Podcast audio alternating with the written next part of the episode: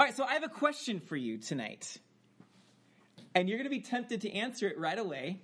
And I'm going to ask you to not answer it right away. Because I'm using a metaphorical expression, not a very specific expression.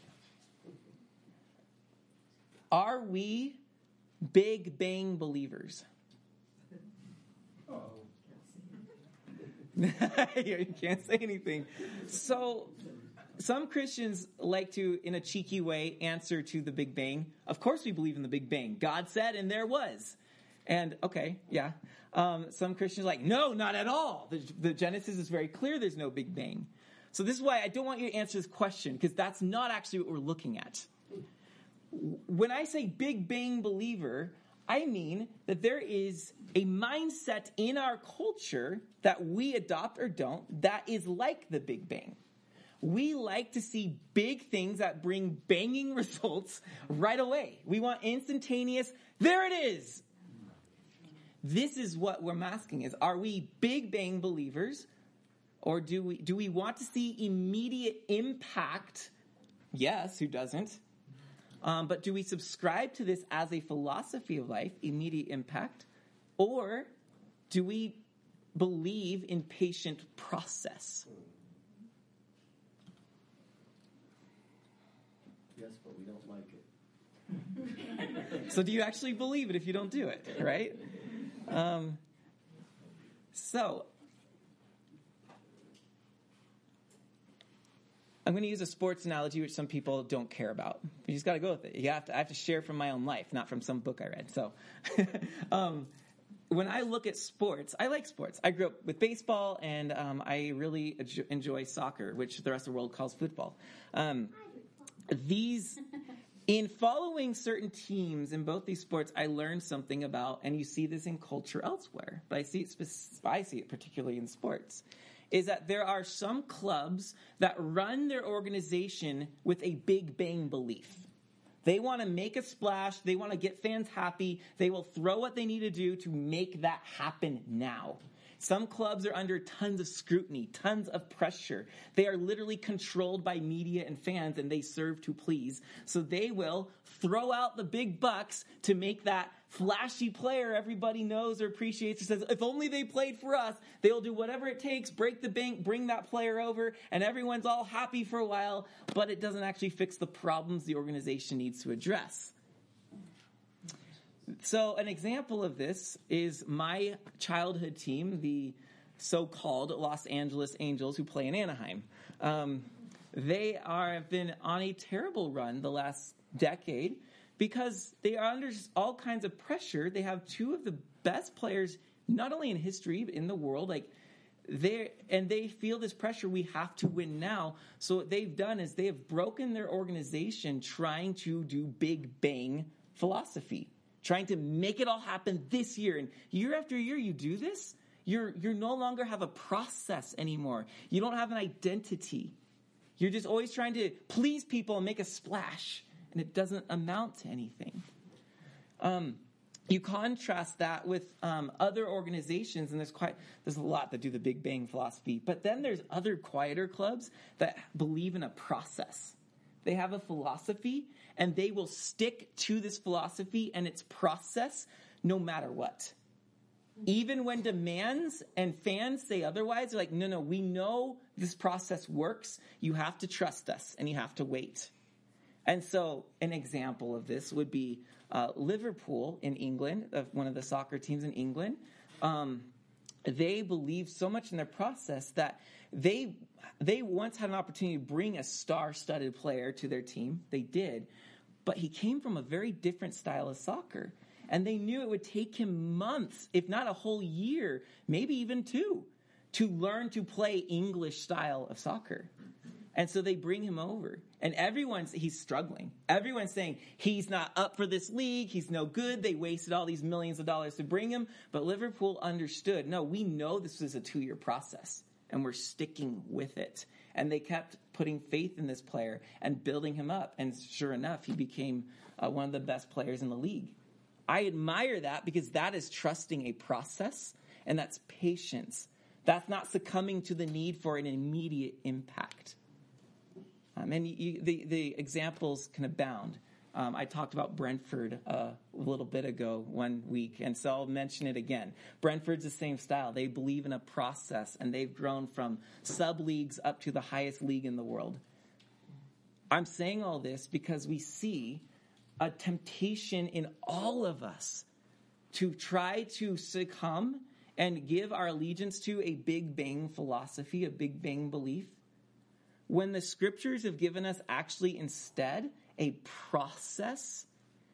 And this is what we must continually challenge ourselves to do is to submit ourselves to God's process of growth, God's process of sanctification. I, am saying this because it's sad to me that we have forgotten to teach this to our youth and even our adults. All the time you talk to people who are struggling with this and you know what they need. You see so clearly the path they must go on. But when you give them advice and try to help them down the path, they immediately give up because it didn't work. Of course it didn't work. It's only been a week. This is a process, and it may take us two, three, four years to grow out of something we're wrestling with. We must prevent and resist the temptation to think, but this book says I will be fixed in a month if I follow these formulas. Yeah, yeah, that person's getting money on this. Of course they say all this. God has given his people processes to be patient with. And those, um, some of you understand this. I know this because I've been with you for a long time. And I can see the growth in you. We're definitely not a big bang church. I'm not that person, at least. You guys can go and decide to fire me and hire a big profile person. You'd change everything overnight, right? It would. But the question we're asking is is that long term good? What, what governs our decisions? So, all of that to say that if we devote ourselves to the right process as a community, as a family, as individuals seeking growth. All of it's the same process, by the way. So we're talking communally and individually. If we devote ourselves to the right process, we become more than the sum of our parts. We become more than the sum of our parts. So to conclude the sport analogy here, good teams are more than the sum of their parts.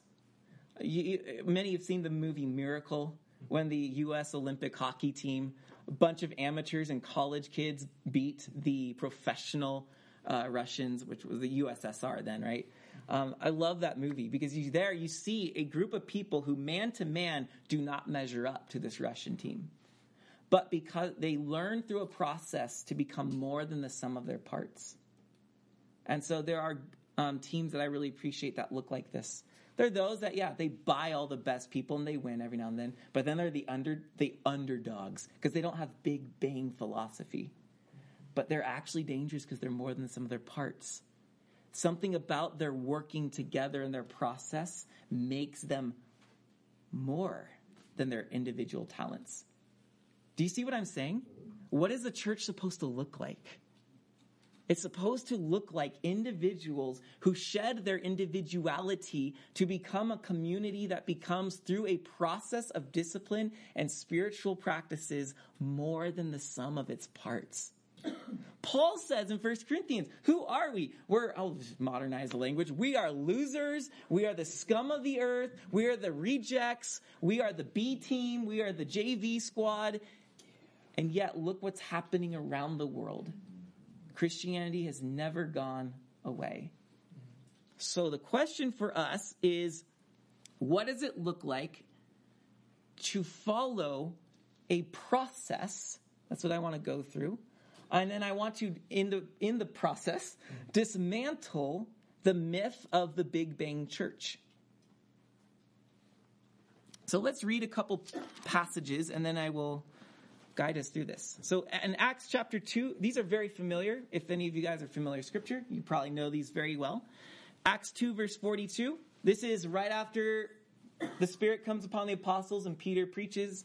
We read, 220, 242.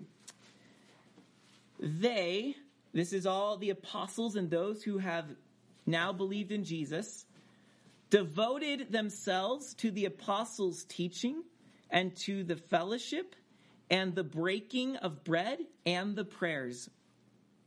And awe came upon every soul, and many wonders and signs were being done through the apostles. And all who believed were together and had all things in common. And they were selling their possessions and belongings and distributing the proceeds to all as they had need. And day by day, day by day, attending the temple together and breaking bread in their homes, they received their food with glad and generous hearts, praising God and having favor with all the people. And the Lord added to their number day by day those who were being saved. And another often used summary of what's happening is chapter 4, verse 32. 432. Now the full number of those who believed were of one heart and soul. And no one said that any of the things that belonged to him was his own, but they had everything in common. And with great power, the apostles were giving their testimony of the resurrection of the Lord Jesus. And great grace was upon them all. There was not a needy person among them. For as many as were owners of lands or houses sold them and brought the proceeds of what was sold and laid it at the apostles' feet, and it was distributed to each as they had need. Thus Joseph, who was also called by the apostles Barnabas, which means the son of encouragement, a Levite, that means he was a priest, or a part of the clan at least that worked in the tabernacle, or the temple, a Levite, a native of Cyprus, sold a field that belonged to him, and brought the money and laid it at the apostles' feet. And so Barnabas becomes that sort of flag child of how the Christians were living. It's beautiful, isn't it? You see, you see a few things. They're devoted to certain practices. We see them sharing in both passages. They're sharing all things in common. No one has need. They're together all the time. And then we see that they're in the temple. Day by day, they're in the temple and they're in the homes breaking bread and the Lord's adding to their number those who are being saved. We look at this, and I'll, I do not know if I'm just the oddball in the room, but the way, whether or not it was explicitly taught this way to me, I don't know, or if it's the way I sort of just digested it. I was always under the presumption that the early church just happened. That these dumb disciples couldn't get it right when Jesus was on earth. Then the Holy, there's some degree to that, true to that. And then the Holy Spirit comes down, and out of nowhere, this amazing thing begins to happen out of nowhere. And it's this big bang idea. Like the church just, boom, there it is, Pentecost. Whoa. Now, thank you, bud. Um, and so then sometimes people explicitly say this and sometimes it's more implied.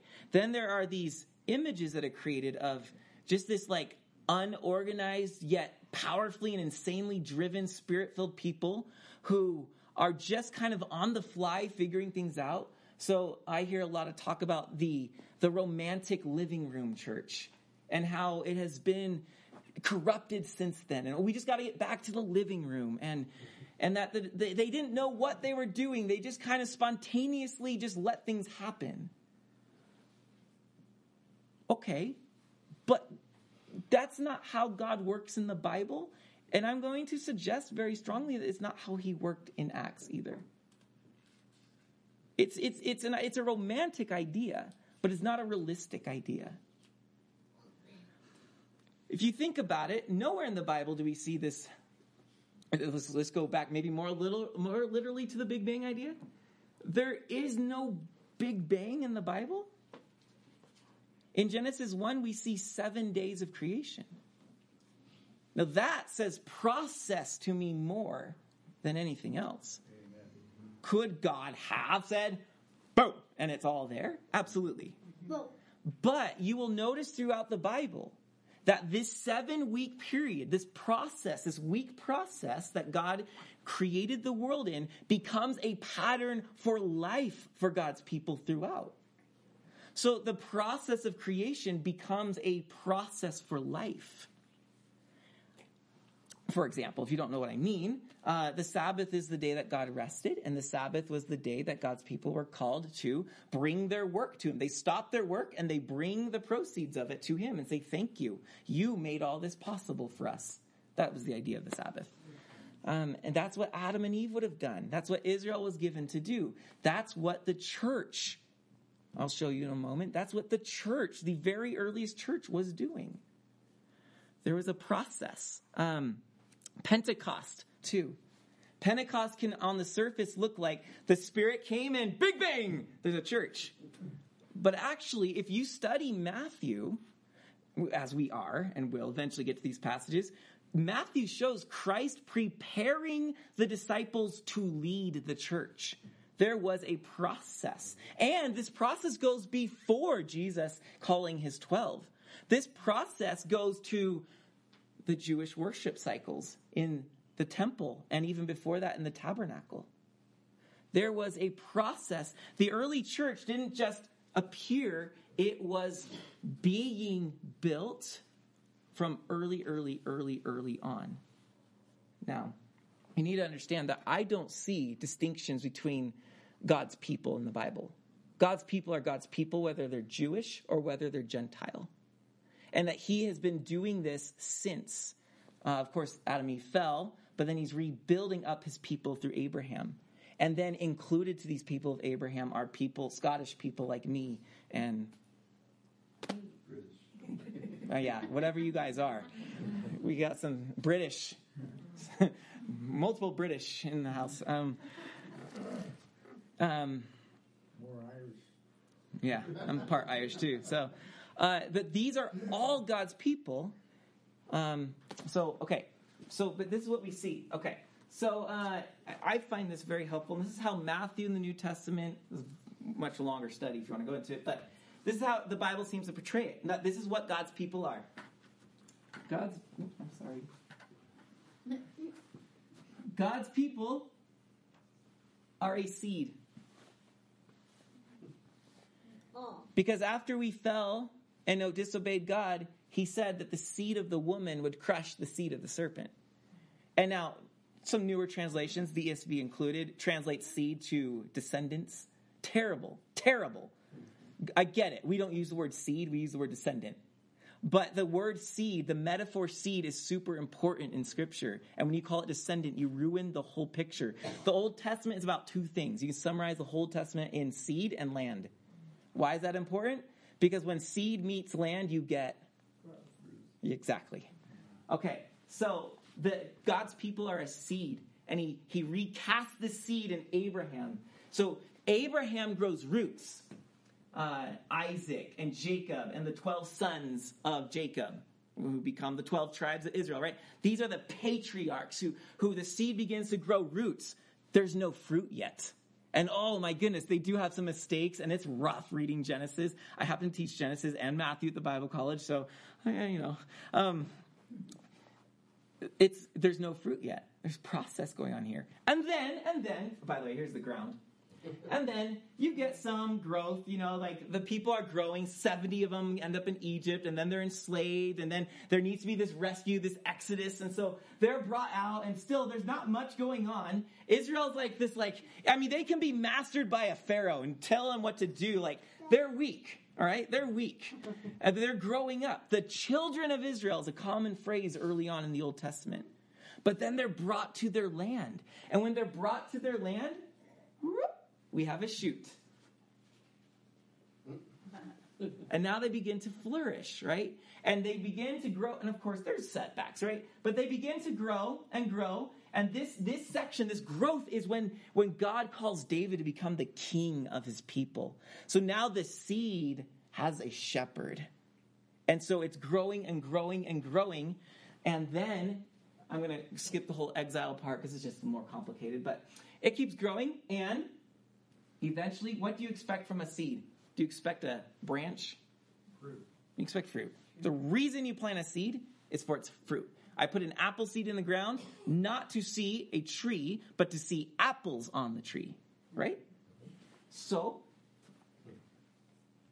Matthew begins with seed.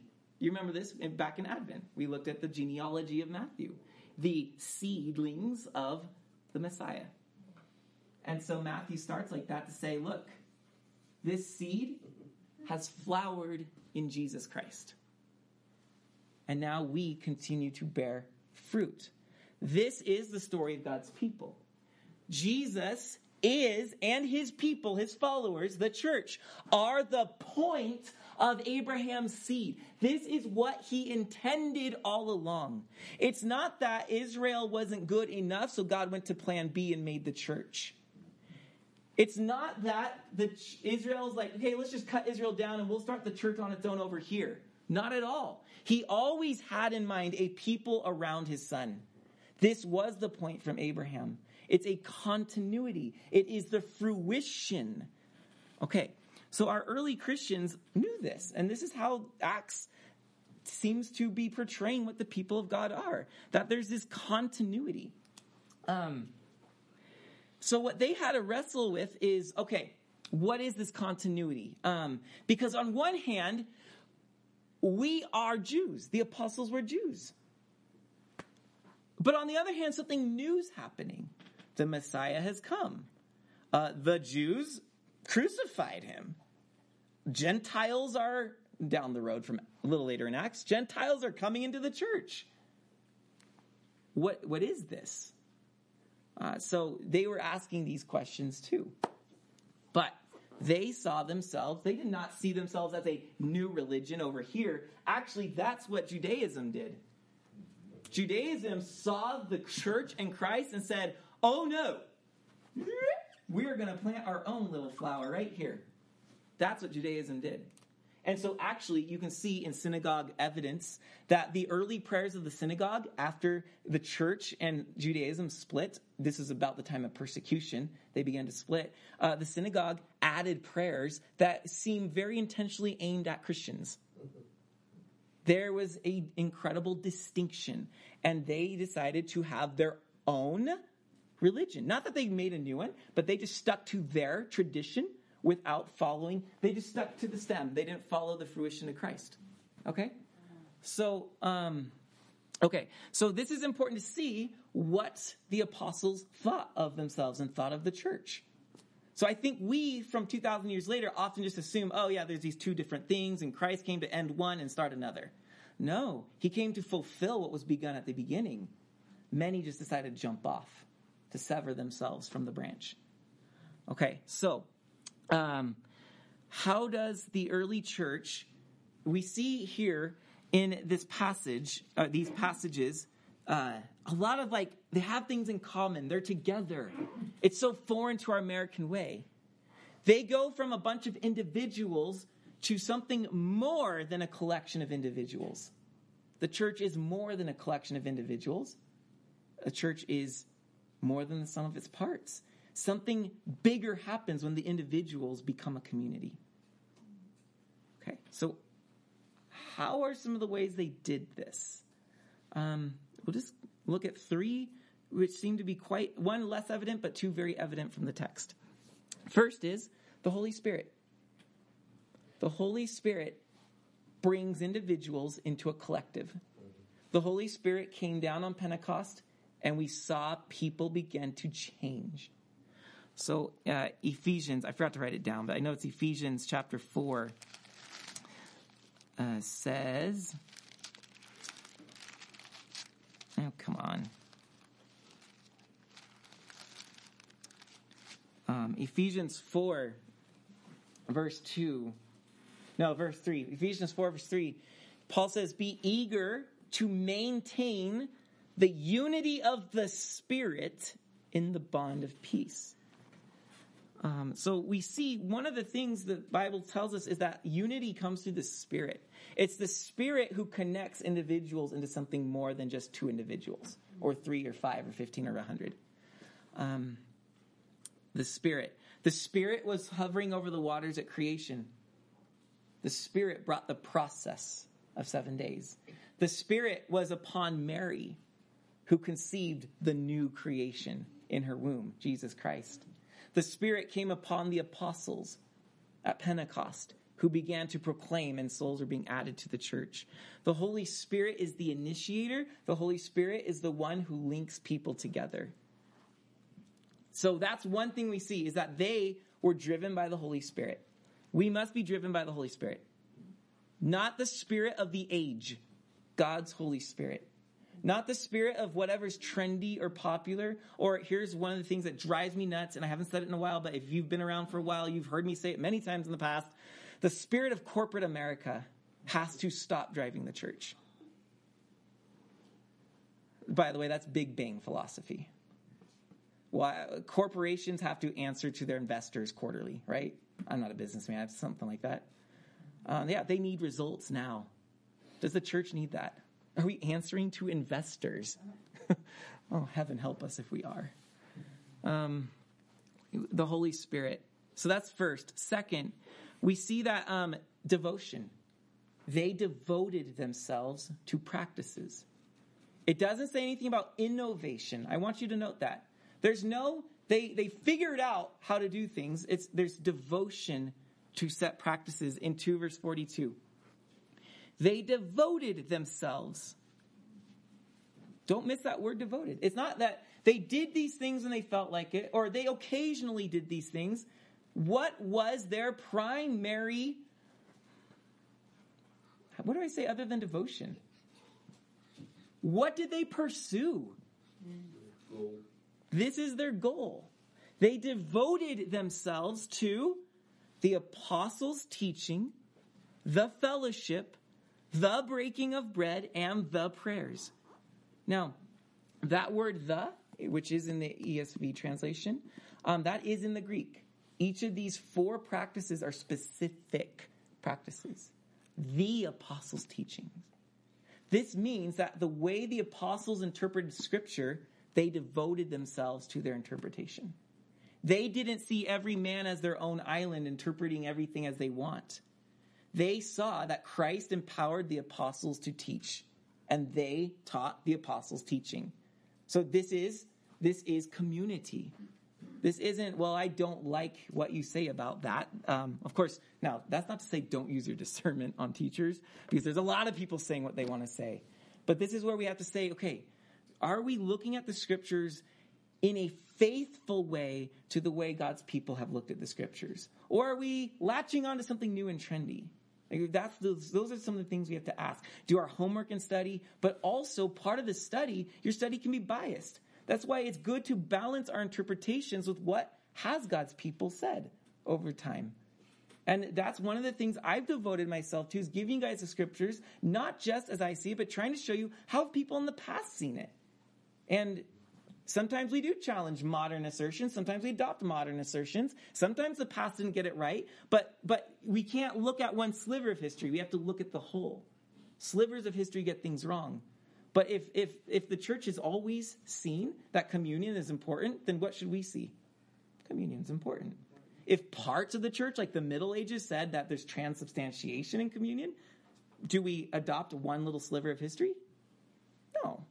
How has the church as a whole seen communion? And you can listen to all that on the last series we did, so I'm not going to go into that. But um, that's the apostles' teaching. For, for them, that's super like in their neighborhood, right? So it's right there. Uh, they devoted themselves to properly interpreting God's word. Um, also, the fellowship. The fellowship isn't just let's have barbecue and hang out and watch the Super Bowl. Uh, the fellowship means there's an intentional interchange of life together. So the fellowship, there's something very, there is a set fellowship, and they are they're devoting themselves to it. So hangout's great, but this is not just hangout.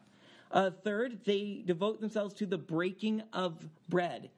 The breaking of bread. Since the is prominent in all of these, we have to see this not just as breaking bread. We use that often to say, let's eat together, let's break bread together. The breaking of the bread would have been the breaking of the meal they celebrated for Christ, known as, for us, the Lord's Supper or communion.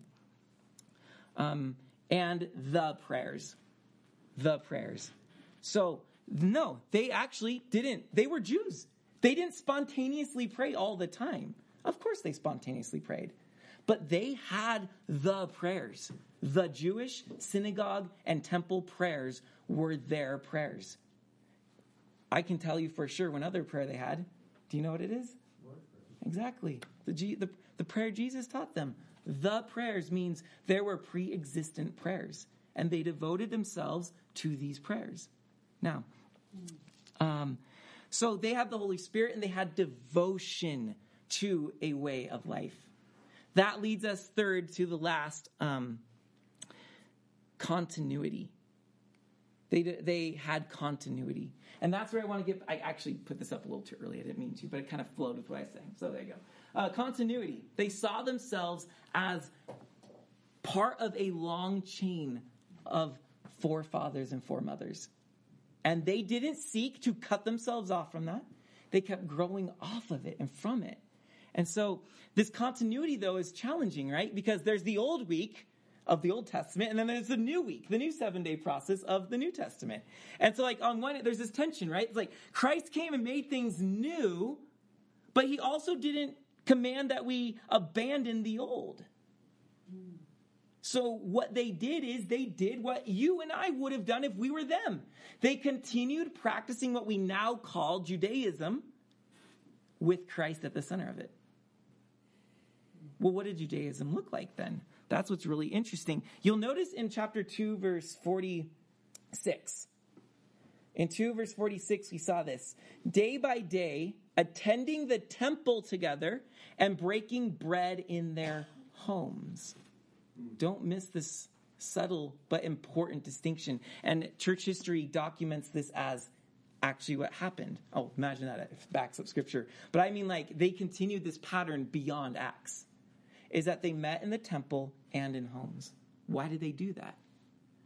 Because the early Christians never saw the synagogue as a waste or the temple as a waste. They just saw that this now has found its answer in Christ. Not that Christ has made this unnecessary, but it's found its answer. So we know that um, the synagogues were seen. They were little, there were little places, if you didn't live in Jerusalem, where you could gather for worship on the Sabbath. And the synagogue was seen as an extension of the temple. Synagogues were aimed to face toward Jerusalem. They had little boxes which mimicked the Ark of the Covenant. They were kept behind a veil. They brought the scroll of the Torah out from that to read. They saw the synagogues as little temples, just without sacrifices, because they can't do that without the priesthood. Um, what we know about synagogues at Jesus' time. So Jesus would have been part of this. And by the way, Luke's first appearance of Jesus speaking in public is him talking in a synagogue. Okay, so what they did at synagogues is synagogues actually had a liturgy. They opened up with antiphons, which is where you have, uh, we would use the phrase call and response.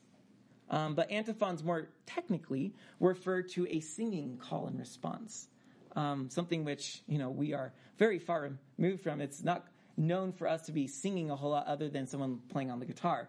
But what it would be is psalms. Um, sometimes it's a leader says a part and then the people sing the next part. Sometimes it's two halves sing to each other. They sing one line and then they sing the next line. That's how the synagogue opened was with these sung verses.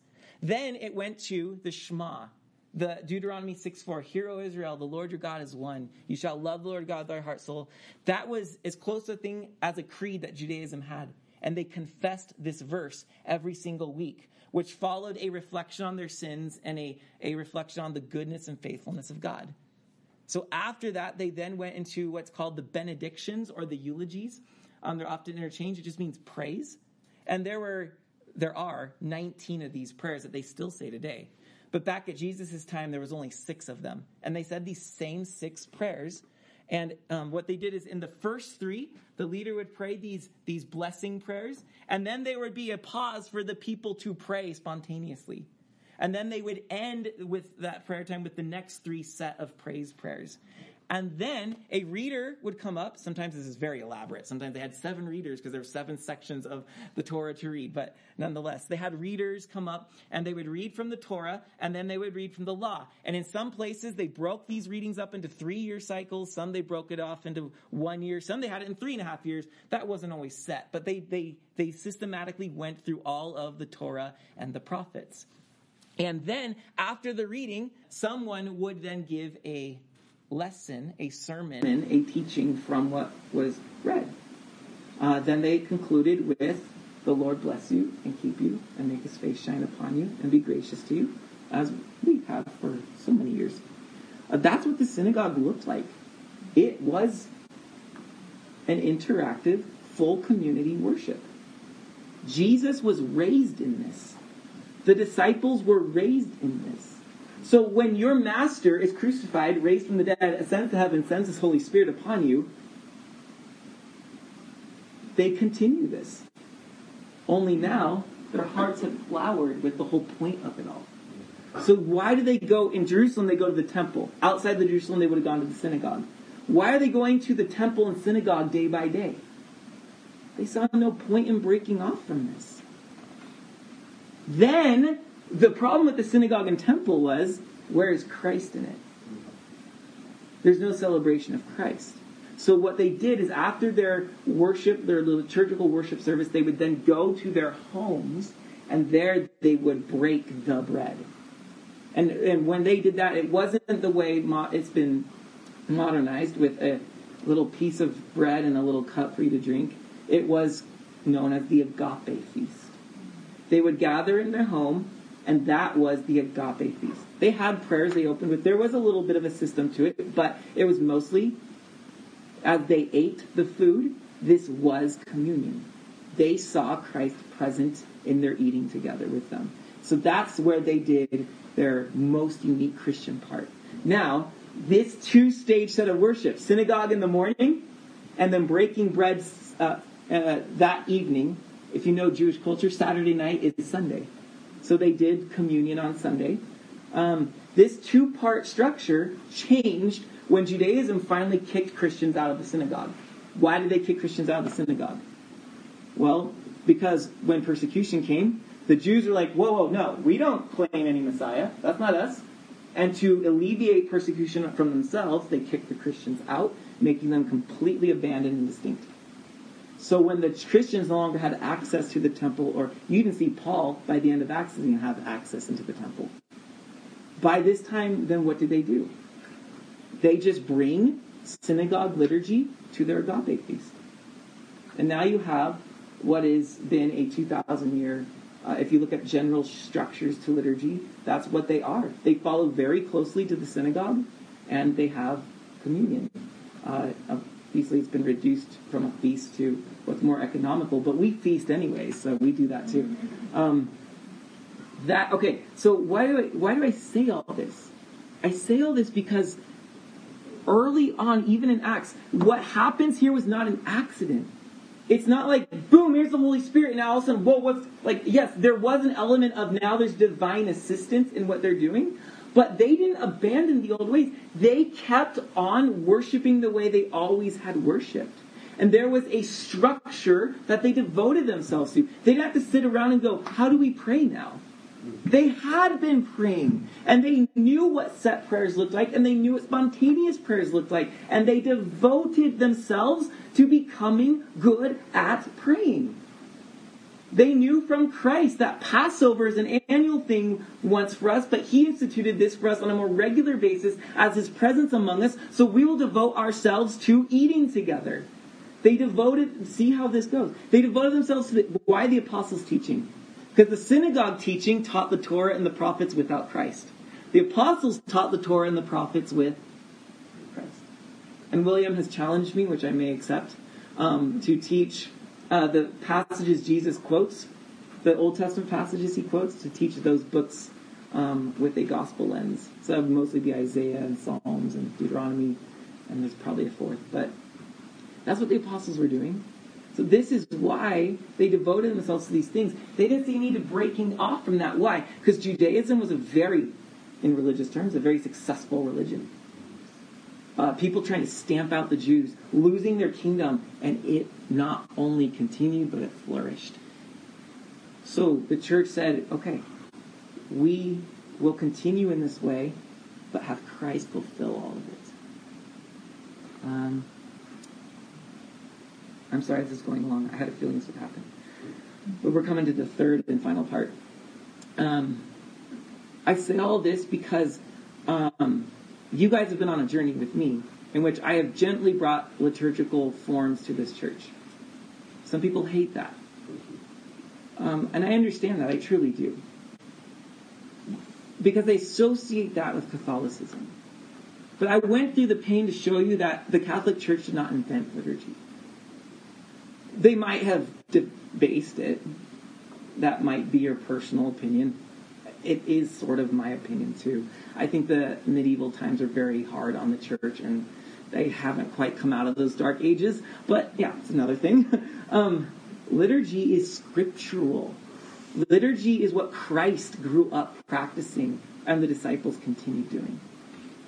And you can see from the earliest records from, okay, Ignatius of Antioch was um, the, the, bishop of the city Antioch, which is where the Christians, they were first called Christians.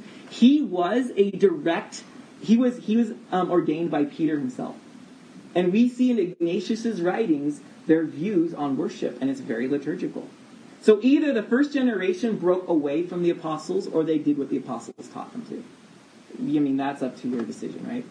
Um, so, I yeah, are we a high church? I am like you.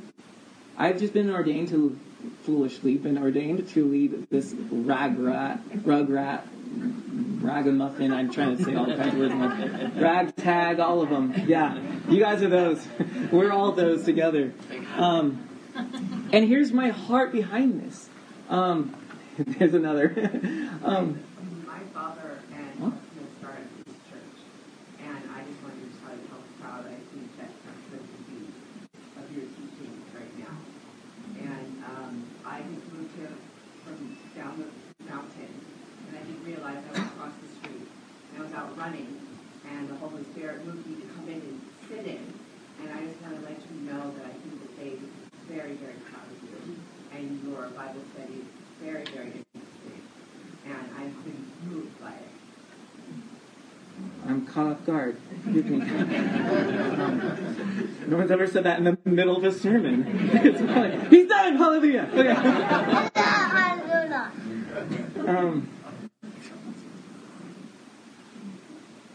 oh, we're not high church, right? I, I do think, yeah, yeah, let's not go into all this. Um, we're not traditional. I've heard both of those comments from people who have visited and said, I really like your church. And then they're like, but it's so different. It's, uh, and so someone said, it's very high church. I'm like, oh, you probably haven't been to a high church then, because not really. And I get what you're saying, but no. I'm not even in vestments for crying out loud. The history of investments is really interesting. It's not original, by the way. So, um, uh, and then another one said very traditional. Traditional is a good word in one sense and a bad word in another sense. I think you understand that. Um, I like the word faithful. We're trying to be a faithful church faithful to a uh, maybe the true heartbeat of Christianity. That's what I'm trying to do. Uh, so just to you know dispel all these things. Like no, I did not have a closet conversion to Catholicism, and I'm secretly leading you down this road. Um, nor and also um, nor am I trying to beat over your head that your prayer life should be repetitive and rote. Now mine is a little bit, but it's also very intermingled with seasonal and spontaneous prayer. Um, so I've tried to delicately have some rote parts of our service, but some that change all the time. Um, look, the early church did that too. Christ taught a rote prayer. Um, these things are actually good, and this is where we're going back to process. Big, vain ideas want everything to have impact because, well, that was new, or that was exciting, or when really it seems to me in the Bible, God's into repetitive patterns to train us. Because it takes a lot to get into. Look at Psalm 119, for example. As you and I will be. You're forced to for the next few weeks. Um, it is 176 verses of the same sentence, re- just repeated in 170 something ways. Do you get what, do you get what the Bible's about? Do you notice when you read Genesis 1, it is the exact same formula every day. Day number this. God said this. It was so. The uh, it was morning and it was evening and morning. The number day. Like it's a very it's a very much a rote pattern. Um, you go through this whole. Anyways, I don't need to go through all this. That's a whole other thing. But um, what my here's the piece I think that is missing that I really need us to hear if we want to become a people who are more than the sum of our parts, having a a loosely liturgical service is good. I think it's made us less individuals and more community. But that's not enough. Um, because some people come in and they're like, oh man, is this it's just like it's like it's so predictable. Not that things weren't predictable before. Six uh, as we gather six songs, a teaching, communion, and the benediction. Like it was it, Pastor Chuck's uh, services. If you guys ever went to actual big Calvary, Pastor that was predictable too. What they mean is it's just a more complex predictability. That's all. That's the only difference. Um, where was I going with this though? Um, oh, yes, that's good to make us less of a collection of individuals and actually doing something together. Um, what liturgy means is the work of the people. And you might remember about a year ago, I did a message on the other worship word of the day was orgy. And that's where people did whatever felt good. It, you can see the connotations, right? Um, that was actually the pagan worship word. The church chose the word liturgy because it was a communal word, which means the community coming together to build something for the community. That's what a liturgy is. It's the work of the people. What is it? It's we come together, we work together to give Christ our praise and thanksgiving and ourselves. We do that together.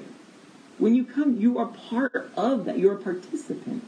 So, no, the participants aren't the people singing or the people teaching. The participants are us and what we bring. And the chances we have of spontaneous prayer in the midst of this, too. Something High Church would never do, by the way. Um, so that's that's what liturgy is. It's about coming together to do something together. Now, that's not enough though. This is the part. Sorry, I'm kind of yeah. This is the part that we need connecting to is we don't just do liturgy, we live liturgy. So this is where it has to be part of your life. Um, Sunday is just a weekly part of your liturgy. So if you look at Christianity, you have an annual liturgy. Judaism had this too, and God commanded this. Every year they did the Passover, Pentecost, the Feast of Booths, and some other ones, right? Every week they did the Sabbath. There are specific sacrifices for each of these. Okay. So God commanded those things. The, the church has its own seven seasons. We start with Advent. We go to, uh, yeah, Epiphany. We then go to Lent. We have Holy Week. We have Easter. We have Pentecost. I missed one, but they're, they're there. Um, we have an annual liturgy. How does that affect my life? It may not to a huge degree, but think of this. What was last weekend? Thank you. It was Pentecost. Uh, let's ask this non-Christian wise. What does the rest of the world say last weekend was? Memorial. Memorial Day. We all live by a liturgical calendar. The question is, who's the heart of your liturgy? So Dr. Guy thankfully says last week was Pentecost. That's orienting your sense of time around Christ. So we know we're in the season of Pentecost. The church uses green because it means growth. It's where we seek the growth of the Spirit in our lives. So that's one example. You can annually live liturgically. Know what season you're in. We like to decorate our homes in the fall with orange and harvest themes.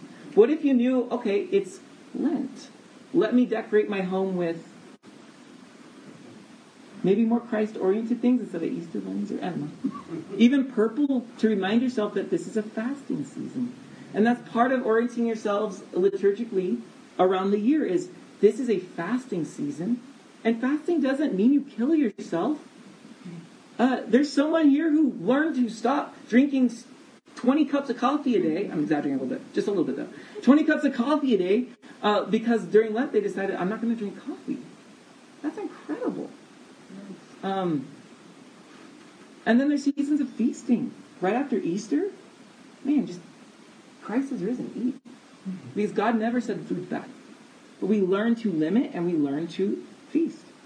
This is part of a liturgical life annually. Uh, weekly, we have a liturgical life. What do we do on Sundays? We worship together. Um, some people practice like a Sabbath on a Saturday or somewhere, right? They have their weekly rhythm. Uh, the early church and um, some of us, through my encouragement, I'm trying to encourage more of you. It's hard though. Uh, there's a there's a two fast day period in the church, Wednesdays and Fridays. Um, you can live weekly. I eat freely, but on two days I'm going to choose to not eat as freely. Uh, those are week living litur- liturgically weekly. Um, daily, you guys, most of you guys here have this already. Calvary Chapel has been excellent at teaching us a daily liturgy, just not that language. Read your Bible and pray every day. That's that's your daily liturgy, assuming you do that every day. Um, but you should confess your sins every day. You should thank God every day. You should pray for others. Please, me and our church, and, and Brittany and our kids, and, and anyone else, but especially us, um, every day. We have daily liturgies. And then, and then it breaks down even more, and it can break down to you have hourly liturgies. The, the hours have been prayed for 2,000 years. In fact, you don't believe me. Look at chapter 3, verse 1. Uh, the, the early church did hourly liturgies. Uh, now, Peter and John were going up to the temple at the hour of prayer, the ninth hour. It's well known that the Jews had morning and evening sacrifice, which was the church did morning and evening prayer. But then they also had prayer hours, and the church continued this. Third hour, uh, sixth hour, and ninth hour. That corresponds to 9 a.m., 12 p.m., and 3 p.m. for us. Um, those are the hours, and that there were certain prayers that the Jews apparently said. There's certain prayers you can say. Basically, the third hour thinks about Pentecost because it was the third hour and the Holy Spirit came down. You, it, when you see it's 9 a.m., it's from there to noon. Every time you think of God, pray for the Holy Spirit's presence in your life. That's how you pray the hours. Noon, when did Christ die? In chapter 10, Peter is praying on the rooftop at the sixth hour. That's noon. Uh, so thank him for his, ask him to cleanse your heart of sin and when it's noon. And all the way till 3. You know, those three hours of the day, just make that your heart's prayer. Uh, 3 p.m., the ninth hour, which is where we see Peter here, and also Cornelius is praying at the ninth hour. Acts didn't erase these things because in Acts, Luke realizes that the church was doing this too. So these things are left in there. Um, the ninth hour was when Christ died. Crucified at 12, but died at 3 p.m. Uh, so what do we do? We pray for our own deaths. Lord, may I die well. May I keep my mind on what's important. Um, and so then you pray that till dinner time. Like that's how you can live liturgically by the hour. You can section your days in these ways. Um, that's what we don't just do this together on Sunday. We live this. And so then another way we can do this is we add to the weekly liturgy home groups, an intentional fellowship and gathering, which um, we are. I just need to iron out the starting date, but we're. It looks like Wednesdays we'll start home groups. So if you want to set aside your Wednesdays and join those, that would be great. Um, so then you can have your temple and breaking bread in the home pattern too. Um, okay, so I have talked way long enough. Thank you for your patience. But this to me is important. Uh, it's one of those Sundays where it's like we're looking at the early church and we're measuring our church. How are we doing? And by the way, you may or may not call this your church. It's all right. Some people still call this the Sunday night Bible study. That's fine. And I get, even from people in our room have said we function more like a Bible study. I get that. I guess that's what I'm good at. I just teach the Bible and I don't know how to lead other things. But like it's fun. Whatever you want to call this, we measure this gathering of Christians against Scripture. And I, I just want to show you as my heart that to me, the purpose of liturgy and why I encourage us to do those old school things like fasting and such, it's not that this is how we get righteous before God. Okay, we we do not abandon our Protestant roots of we're saved by God's grace through faith. That is foundational truth. But what we do is we want to live. It, here's the power: is when people are praying similar prayers together, like alone during the week, but we know this church prays these prayers. The prayer to the Holy Spirit we started with, Heavenly King, the Comforter. What if we all prayed that in the Lord's Prayer and we worked through the Psalms? You know that everyone in this room is doing that every day. We already have the Bible reading bookmarks. I don't know how many of you guys have been keeping up with that. We all know that we're in Luke right now. Like how like this is living liturgically and it's doing the work together even when we're alone. It's hey, it's Wednesday. I wanted to take Tyler out to coffee and donuts, but I also know that he's fasting on Wednesday and a donut is off limits. So he will come over and we'll have carrots and hummus instead. uh, that see you see what I'm saying though? When a body of people adopt the liturgical lifestyle, um, we actually become more than the sum of our parts because we're in this together. And it's the perfect world of both to finish, again, finish for the second time, the sports analogy. A sports team is interested in two, two, two forms of training. You have to train the group to be a team. But you have to train individuals to get better at where they're not good enough. We have to train the individual I need my daily liturgies and hourly prayers. Like I need, I need to grow. And as you grow too, then when we, when we are together and we are in presence together, our growth coming together, it's all this process brings growth. And that's what I believe in. And I want you guys to say, okay, okay, I have more confidence in you, Pastor Brandon, and we will do what you say. No, don't do everything I say. I don't. I'm not looking for that kind of authority over your life. But I'm just a conduit. Here's what Scripture says, and then you guys know I sprinkle in a lot of like, this is what the church has always done too. Well, when I say that, it's like, oh, really? The church hasn't disappeared in 2,000 years. That's a miracle, brothers and sisters. Despite our mistakes, it's a miracle. So I want to know. I'm asking the same question of continuity that they're asking. I guess I meant to write a lot more, but I never did. Um, how are we faithful to the old without just copying the old? We're not a slave to the old. It's continuity. How do we live in continuity with the church but do what our community in this mountain community needs and in this century? How does that look? How are we how are we in continuity but also looking at the new works of the Lord? We cannot keep our eye just on the past, but we cannot keep our eye just on the present saying, where's the big bang? We must also keep our eye on the future and say, this is the Christianity we want to pass down, because we're not passing it down very well if you look at the numbers. We need to live.